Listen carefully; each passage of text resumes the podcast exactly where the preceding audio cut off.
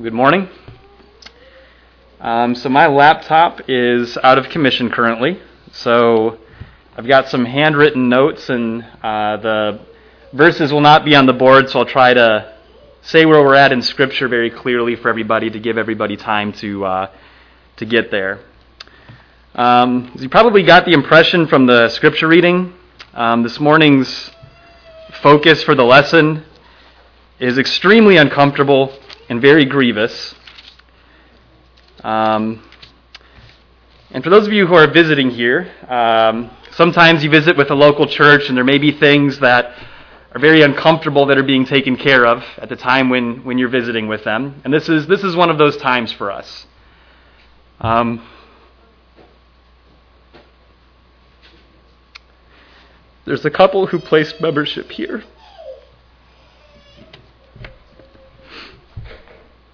About two years ago.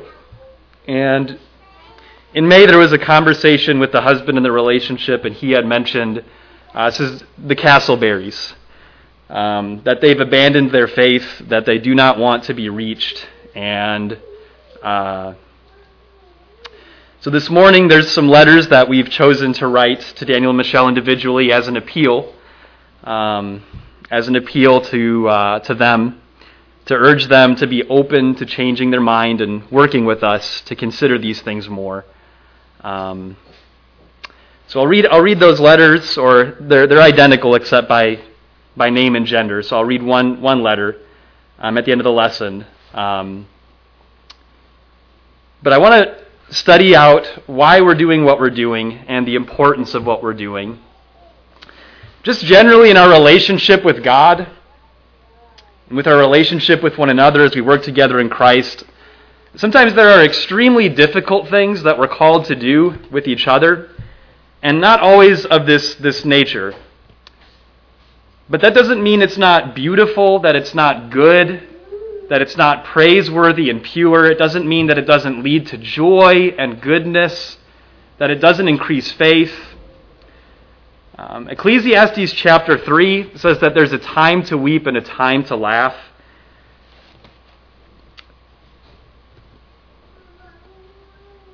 There is a time to embrace and a time to shun embracing. A time to, sh- to search and a time to give up is lost. And wisdom sees the beauty of each thing in its time. I want to start with what we're not talking about in 1 Thessalonians chapter 5. We'll get to uh, 1 Corinthians 5 in a moment. But I think it's important in a lesson like this that we understand very clearly what kind of situations we are talking about and what the current situation is so that we're not misunderstanding um, what, what we're talking about doing uh, this morning. 1 Thessalonians chapter 5 verse 14 gives some instructions about how to handle different situations with brethren, different conditions. 1 Thessalonians chapter 5 verse 14. And just kind of outright, we're not talking about any of the conditions in this verse. 1 Corinthians 5:14. We urge you, brethren, admonish the unruly, encourage the faint hearted, help the weak, be patient with everyone. So, the first thing is that be patient for everyone can make things very challenging sometimes in really trying to get to a conclusion and where somebody really is in their faith. But we're not talking about somebody who's weak, right? We're not talking about somebody who's even struggling with sin, but they just lack strength, they lack understanding, they need help and encouragement and teaching and patience and long suffering. They need to be encouraged with great hope and great diligence. They're open about talking about the issues in their life. They're open to being worked with and studying through things. And so we're not talking about somebody who is simply weak, who needs patience and who needs help from their brethren. That's not what we're talking about. We're also not talking about when somebody is faint hearted and they need encouragement. You know, that might be somebody where they've suffered some tragedy in their life or some great loss or just experiencing some trouble that is overbearing them. They're stretched too thin. And they just really need the understanding and compassion and encouragement of their brethren, and they as well need great patience in being worked with. Both of those conditions, by the way, you may not see somebody at an assembly sometimes when they're struggling with those things. So we're not just talking about, well, we didn't see somebody at the assembly for a little while, so, you know, they must be living in sin. It's not what we're talking about. We're talking about being diligent to understand where somebody is. We are trying to be as patient as we possibly can. We're trying to extend as much of a benefit of a doubt as we possibly can. If, if encouragement is the answer, we want to give it. If somebody will allow us to have a relationship with them, even if we don't see them publicly for a long time, we're willing to accept that. We're willing to work with them. It's not what we're talking about. We're also not talking about admonishing the unruly necessarily. We'll see in just a moment in Second, in Second Thessalonians and in other places like First Corinthians, we get to a place where admonishment is not the answer, when words are no longer the answer, where just speaking a rebuke or speaking an admonition is clearly not producing repentance or any kind of change. And so, although we need to admonish the unruly, that somebody needs to be clearly told the direction you're going is leading to hell. And you need to turn around right now. And you need to understand where you're going. That is not necessarily what we're talking about this morning. So what are we talking about? Turn to 2 Thessalonians chapter 3. So this may just be one page over in your Bibles. Look at verse 6. 2 Thessalonians chapter 3 verse 6 says, Now we command you, brethren, in the name of our Lord Jesus Christ, that you keep away from every brother who leads an unruly life and not according to the tradition which you received from us. Look just a little bit further, verses 14 and 15. Same chapter, verses 14 and 15. And again, this is Second Thessalonians chapter 3, verses 14 and 15. So this, if anyone does not obey our instruction in this letter, Take special note of that person and do not associate with them, so that he will be put to shame. Yet do not admonish him as an enemy, or do not regard him as an, as an enemy, but admonish him as a brother. So I don't think the answer to what is instructed in verse 14 is they read the letter and then they give kind of a cross glance at the brother or sister that you know does not seem to be falling in line, and then they just like pronounce disassociation. You know, verse 15, this person needs to be worked with. So even if there was somebody in this church who had not previously been obedient to these instructions, here now was their, was their chance. And the brethren are being charged. You work with that person. You admonish them as a brother. You don't just throw away the relationship presumptuously or impatiently. Try to work with them. If they need to be admonished, admonish them. And recognize this is about trying to preserve the relationship that we have in Christ with one another. Strive to preserve it at all costs. But, in verse 14, there is a conclusive point where if there is an unwillingness to obey instructions that are given by God, the command is to take special note and turn away from that person. So this is beyond admonition, is what we're talking about. So, this first principle, what we are talking about, when somebody refuses to obey God's instructions. They've been admonished, they've been encouraged, there's been patience, and there is a clear refusal to obey what God has instructed. That's what we're talking about. Look at 1 Corinthians chapter 5. There's going to be four passages I'll look at, and then we'll go back to 1 Corinthians. Uh, so 1 Corinthians chapter 5, and for now, I just want to look at verse 11. 1 Corinthians chapter 5, verse 11. And again, we'll come back here, kind of work through the chapter a little bit. 1 Corinthians chapter 5 verse 11. But actually I wrote to you not to associate with any so-called brother if he is an immoral person or covetous or an idolater or a reviler or a drunkard or a swindler, not even to eat with such a one. So very similar to what was said in 2 Thessalonians chapter 3.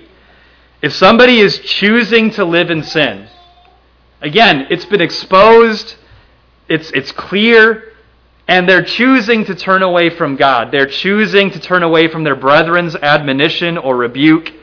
And they're choosing, this is the life that I want. I want to turn away from God and live in sin. That's what we're talking about. Turn to Romans chapter 16. This may just be a few pages back in your Bible. Romans chapter 16, verses 17 and 18. Romans 16, 17 and 18. I'll give you a, just a few seconds to turn there. Romans 16, verses 17 and 18.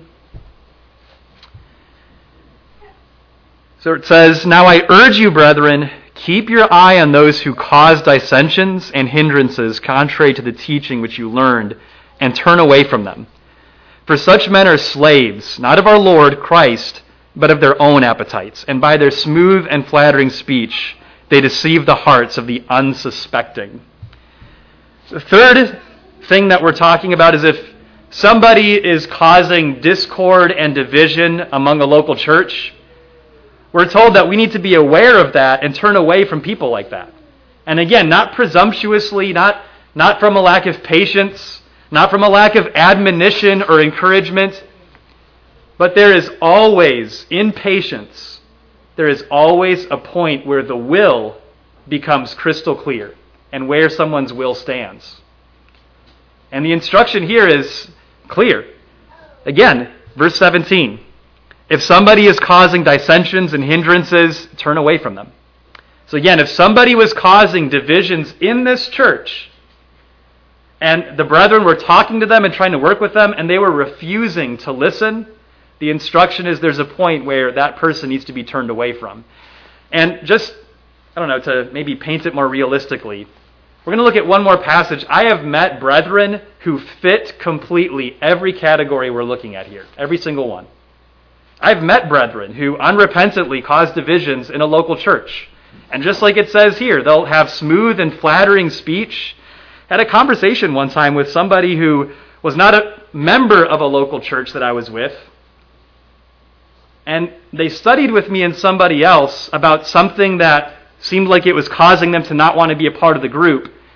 And they brought something else up and they said, Now, don't tell brother so and so that we're studying this now. He won't like that if he knows we're talking about this. And there, right there's your red flag. Because he's saying, we're going to keep this a secret, and we're going to have this conversation, and we're going to cause some discord here between this, this brother. So, Again, just like it says in verse 18, they deceive the hearts of the unsuspecting. You know, there's a reality that we do need to have a humble sense of trust in one another that's a part of our relationship together, but not at the expense of being aware of Satan's schemes and how he can use our relationships to cause division. And finally, Matthew 18, Matthew chapter 18, this is the fourth thing that we would be talking about Matthew chapter 18, 15 through 18. Matthew chapter 18, 15 through 18. Jesus rarely, if ever beyond this, spoke of practices that a local church would be instructed to practice. And this makes this very unique that Jesus here seems to be looking forward and speaking of a practice of a local church before local churches even really existed. Matthew chapter 18, verses 15 through 18. And I say this to say, I say that to say, that I think enhances the urgency and importance of what Jesus is saying here. Matthew chapter 18, verse 15. If your brother sins, uh, most other translations say, if your brother sins against you, go and show him his fault in private. If he listens to you, you have won your brother. But if he does not listen to you, take one or two more with you, so that by the mouth of two or three witnesses every fact may be confirmed. If he refuses to listen to them, tell it to the church. And if he refuses to listen even to the church, let him be to you as a Gentile and a tax collector. Truly I say to you, whatever you bind on earth shall have been bound in heaven, and whatever you loose on earth shall have been loosed in heaven. The fourth thing we would be talking about in verse 15 if your brother sins against you, we're also talking about if somebody has sinned against a brother or sister, and that's been made known to them, they've, they've been talked to about that, And then others come to them to talk to them about that, and if they still refuse to listen, that needs to be brought before the local church and acknowledged publicly. And if even that does not cause this person to humble themselves, be willing to reconcile, and make a change, then in verse 17, they're to be to you as a Gentile or tax collector. And I think the idea is this is very clearly somebody who has separated themselves from God. No misunderstanding here, right? So turn to 1 Corinthians 5, and we'll spend the rest of the lesson there. So that's the kind of thing we're talking about. But why and how? Uh, 1 Corinthians 5. Why and how? What are we called to do? 1 Corinthians chapter 5. And I'm going to read through the whole chapter, just make some points, um, some of the instructions that are given here. 1 Corinthians chapter 5. And I'm just going to read through the entire chapter. 1 Corinthians chapter 5. It is actually reported that there is immorality among you, and immorality of such a kind as does not exist even among the Gentiles, that someone has his father's wife. You have become arrogant, and have not mourned instead, so that the one who had done this deed would be removed from your midst. For I, on my part, though absent in body but present in spirit, have already judged him who has so committed this, as though I were present. In the name of our Lord Jesus, when you are assembled, and I with you in spirit, with the power of our Lord Jesus, I have decided to deliver such a one to Satan for the destruction of his flesh, so that his spirit may be saved in the day of the Lord Jesus. Your boasting is not good. Do you not know that a little leaven leavens the whole lump of dough? Clean out the old leaven so that you may be a new lump, just as you are in fact unleavened. For Christ, our Passover, also has been sacrificed. Therefore, let us celebrate the feast not with the old leaven, nor with the leaven of malice and wickedness, but with the unleavened bread of sincerity and truth. I wrote you in my letter not to associate with immoral people. I did not at all mean with the immoral people of this world, or with the covetous and swindlers, or with idolaters, for then you would have to go out of the world. But actually, I wrote to you not to associate with any so called brother if he is an immoral person, or covetous, or an idolater, or a reviler, or a drunkard, or a swindler, not even to eat with such a one. For what have I to do with judging outsiders? Do you not judge those who are within the church? But those who are outside, God judges. So fundamentally, what's being instructed here is a dramatic change in relationship that is openly acknowledged. If you look in verse 4, notice he says, In the name of our Lord Jesus, when you are assembled. Notice in verse um, 11, at the end of the verse. Not even to eat with such a one. Again, fundamentally, what's being instructed is a dramatic, uncomfortable change in a relationship that is openly acknowledged. And there's really two applications of this there's a congregational application and an individual application. The same two verses that I just referenced. If you look in verse 4, the congregation needs to openly acknowledge this when they're assembled. But then individuals in verse 11 are to also understand there cannot be normal buddy buddy association anymore. That there is a very uncomfortable change that is very difficult, but that's the point. Nothing about this is meant to be easy or comfortable. Nothing about this is to just be naturally like, well, this doesn't, this doesn't seem right to me. When God says something like this, it doesn't matter if it seems right to you or not. This is the instruction, and there's God's wisdom holding it up, right?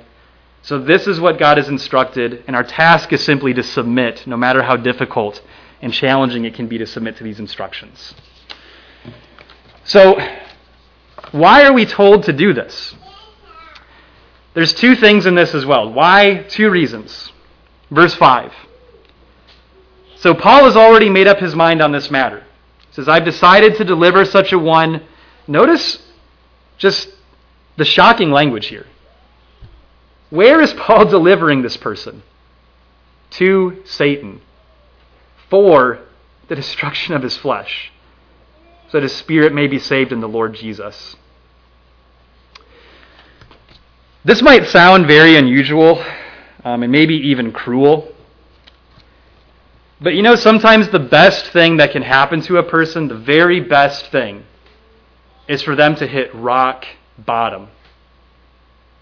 And I think that might be a modern way of saying the same thing that Paul is saying is he's being delivered to Satan in the hopes that he will hit rock bottom. And did you know that when somebody turns their back on the Lord, when words no longer have any power to them, when there's no appeal that you can any longer make, the very best thing that can happen to them is that they hit rock bottom. And that if their life will not produce conviction in any way, that's the only thing that's left that God can use to produce a change. And I think many of us have been there. I think many of us in this room have found the Lord when we were at rock bottom, and we understand the value of being there. Notice in verses 6 through 8, it's not just for the individual. Well, before 6 through 8, I do not want to overlook the end of verse, verse 5, so that his spirit may be saved in the day of the Lord Jesus. This is done in the hope that God has designated this instruction to be a part of the process of winning this brother back to the Lord. That the reason for all of this is not just to disassociate and say, we're done with you, but it's to say, we want you back. Come back. And this isn't like what sometimes I think is in other religious circles shunning. So this isn't that somebody can't come to an assembly it's not that when you see them in the grocery store, you like avoid eye contact and run away. You know, it's if there is conversation, the conversation is still realizing the most important thing about this relationship right now is that they are separated from the Lord. And that they need to understand that there is a problem that needs to be reconciled that's more important than anything else that could be talked about, right? So, verses 6 through 8. The second reason is it's for the church. And I think this is a reason that gets very overlooked. Just one thing very quickly. 1 Thessalonians 5:14 says to be patient with everyone. A lot of times a symptom of somebody wanting to turn away from the Lord and a love for the world is they begin withdrawing their associations with the brethren. And so you see them less and less. They become less and less responsive to texts or calls. They, they are less, they're less and less eager to see you or talk with you at all. And in extending patience, sometimes you don't, you don't want to make an assumption about where somebody is. And so you text and you text and you text and you don't get a response. And sometimes things can take a long time simply because you're wanting to be patient. You are not wanting to assume that this person has turned their back on the Lord just because they're not talking to you. Just because you don't see them face to face, that's not an automatic signal that they've abandoned the Lord. And so you're waiting for the opportunity to actually understand where somebody is. And unfortunately, sometimes that means that working through these things can take a very long time. And unfortunately, what that means is oftentimes, in my experience, the person that this would apply to has already disassociated with the brethren for quite some time is often the case. But I just want to make an appeal that their withdrawal does not exempt the church from this responsibility. So, verses 6 through 8. Your boasting is not good. Do you not know that a little leaven leavens the whole lump of dough? Clean out the old leaven so that you may be a new lump, just as you are, in fact, unleavened. For Christ our Passover also has been sanctif- sacrificed. Therefore, let us celebrate the feast not with, uh, not with old leaven, nor with the leaven of malice and wickedness, but with the unleavened bread of sincerity and truth. A little leaven leavens the whole lump of dough. And the church needs to understand where we stand in fellowship with those who commit themselves to this family. There needs to be clarity. There needs to be an understanding of where a person is at, and we should be able to talk about those things. Just like what Glenn talked about with Malvin. We haven't seen Malvin for a long time, but Malvin's a new Christian. We're trying to work with him, and, and so there's patience there. But again, there is always a time where the will of a person becomes clear. That's what we're talking about, when the will has become clear. Think about parenting, right? Now, obviously, I don't have kids, but in hearing from other parents, um, I've heard the most important aspect of disciplining your child is consistency. That if you say a standard or an expectation, if you set some kind of boundary, that if you do not follow through with that and establish consistency, that you've said this, this is going to be followed through, this is the expectation, and it really is expected. If that expectation is not followed through, how does the child's attitude then change toward the parent? And I understand those things are challenging. I'm not, you know, this is not about judging parents who are struggling with those things. I, I realize those are a struggle, and parents I've talked to struggle with those things. But that's what I've heard most often as an observation from parents that that is the most important thing with discipline is consistency. And so what happens in a local church if we have all of these instructions, the urgency, the importance of it all, but we never see these things acted on seriously? How does that affect the reverence that is at work in a local church? It's lost. And so, for the sake of the church, and even those who are trying to serve God, there needs to be clarity on where people are. And if somebody abandons the Lord, it is important not just for them, but we also need to fear. And in the book of Acts, do you remember in Acts chapter 5, Ananias and Sapphira, when they lied to the Holy Spirit and they were both struck down dead? Great fear came on the church. And you know what followed that? The gospel spread mightily, and the church was unified. And that's the hope in these things is yes, it's uncomfortable. Yes, it's painful. It's grievous. But these are things that must be done for a local church to be what God has called it to be himself, right? So it's no longer up to us what our expectations is or our standards. These are things that God has defined that we simply submit to. We follow the Lamb wherever he goes. So, with that, um, I'd like to read the letter that we have written to Daniel and Michelle and spend some time in prayer after reading the letters. Daniel Castleberry. Dear brother, first, we are very sorry that we have taken so long to reach out to you since the conversation you had with Bryant and May. We are writing to you in the hope that something has changed since then, or that you are now open to changing your heart in the matter of your relationship with God. When you moved to Savannah and chose to place membership with the church here,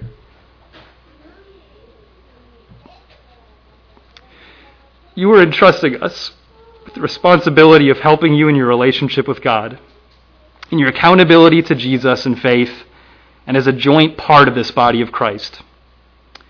This letter is being written as an appeal to you to beg you to reconsider the conclusions you've come to, or to correct us if we have misunderstood or misheard where you are in your relationship with God.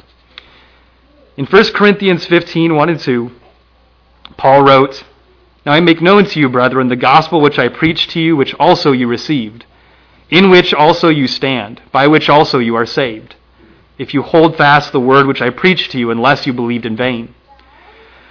We know that you have believed the gospel and confessed your faith that Jesus died for your sins and that he rose from death three days later according to the Scriptures. This confession you have made is based in the fact that Jesus came into the world historically, that he appeared to many witnesses after he rose from the dead, and that the Scriptures of the Old Testament give evidence to solidify the claims of these witnesses that Jesus certainly has ascended to heaven to rule until he is sent again to judge the world in righteousness. But we know that the change that has occurred in your convictions is not because of a lack of knowledge in these things. Brother, please consider the warning in Hebrews 10 26 through 31. For if we go on sinning willfully after receiving the knowledge of the truth, there no longer remains a sacrifice for sins, but a terrifying expectation of judgment and the fury of a fire which will consume the adversaries. Anyone who has set aside the law of Moses dies without mercy on the testimony of two or three witnesses. How much severer punishment do you think he will deserve who has trampled underfoot the Son of God, and has regarded as unclean the blood of the covenant by which he was sanctified, and has insulted the Spirit of grace? For we know him who has said, Vengeance is mine, I will repay, and again the Lord will judge his people. It is a terrifying thing to fall into the hands of the living God. When you confessed your faith in the fact that Jesus died, arose from the grave, and ascended to heaven, you also confessed your trust in the fact that there will be a judgment of the righteous and the unrighteous. As surely as there is eternal life with God, there is eternal condemnation in hell. Brother, we beg you to consider the seriousness of these realities. If you choose to turn away from God, there will be no mercy in, in the judgment when you stand before God to give him an account of your choices. Please be open to making a change. We love you, and again, we are sorry for how long it has taken for us to reach out to you in this way regarding these things. We beg you to be open to humbling yourself and acknowledging the possibility that your conclusions as they stand now are wrong. God loves you with unfathomable love and mercy. He restored you by the power of His grace when you were baptized, and He can restore you now. He is willing, and we are willing to receive you as well, and we yearn for you. Please remember the simplicity of your faith when you first received the gospel. If we do not hear from you in three weeks, we will take that as an answer to this appeal that you are not willing to change, and this will be acknowledged before the church in hopes that you will one day change and return to God. In Christ, your family at Garden City. The letter to Michelle is identical except for name and gender. Let's spend a moment in prayer about these things. Our Heavenly Father, thank you so much for all the glory that you've chosen to share with us. For Jesus' death that has humbled us, that has given us new life, a new way of living, a new way of seeing everything. Thank you for the fellowship that we have together that is based in Jesus. Please protect our fellowship in your Son. Please protect us from the leaven of malice and wickedness. Please help us to watch over each other and encourage each other and exhort each other and admonish one another. Help us to be open in our relationships, to be eager in our relationships. Please strengthen us to be bold in our reverence, but also our mercy and grace that we give to each other to help each other. And Father, with this letter, please help Daniel and Michelle to be convicted of where they are. Help them to be open to making a change and considering and studying these things better. Please help these things, Father, to be useful for you and just please heal our broken efforts. As we struggle so often to know the right time, the right way, Father, of doing what you command. Father, so please heal the, the littleness of what we put forward, and please help Daniel and Michelle to be saved. Please help them, Father, if even it not be this letter, if just circumstance could bring them back to you, God. Please protect whatever might be in their heart and, and, and cultivate whatever might be in their heart to help them to see with urgency the need to repent.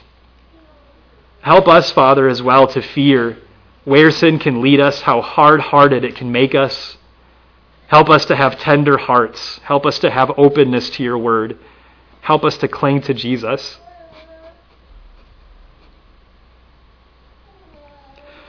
And help us to hate everything that sin does. Help us to hate the works of Satan Help us to see how diligent Satan is, how subtle his works are. Help us to be aware of the process that leads here, not just a decision, but years of decisions hidden in the heart. Please help us to be serious about our faith. In your Son's name we pray. Amen. One last scripture, Ephesians chapter 5. And this will be the invitation before our, our song before the Lord's Supper. Ephesians chapter 5. Ephesians chapter 5, 25 through 27. We are not the embodiment of the beauty of what the church truly is. But there is a day where God will present his church to himself in the way described in Ephesians chapter 5. Husbands, love your wives just as Christ also loved the church and gave himself up for her so that he might sanctify her, having cleansed her by the washing of water with the word, that he might present to himself the church in all her glory, having no spot or wrinkle or any such thing, but that she would be holy and blameless. We are stewards of this great responsibility. If there's anything that we can do for you this morning, please bring it forward while we stand and sing our invitation song.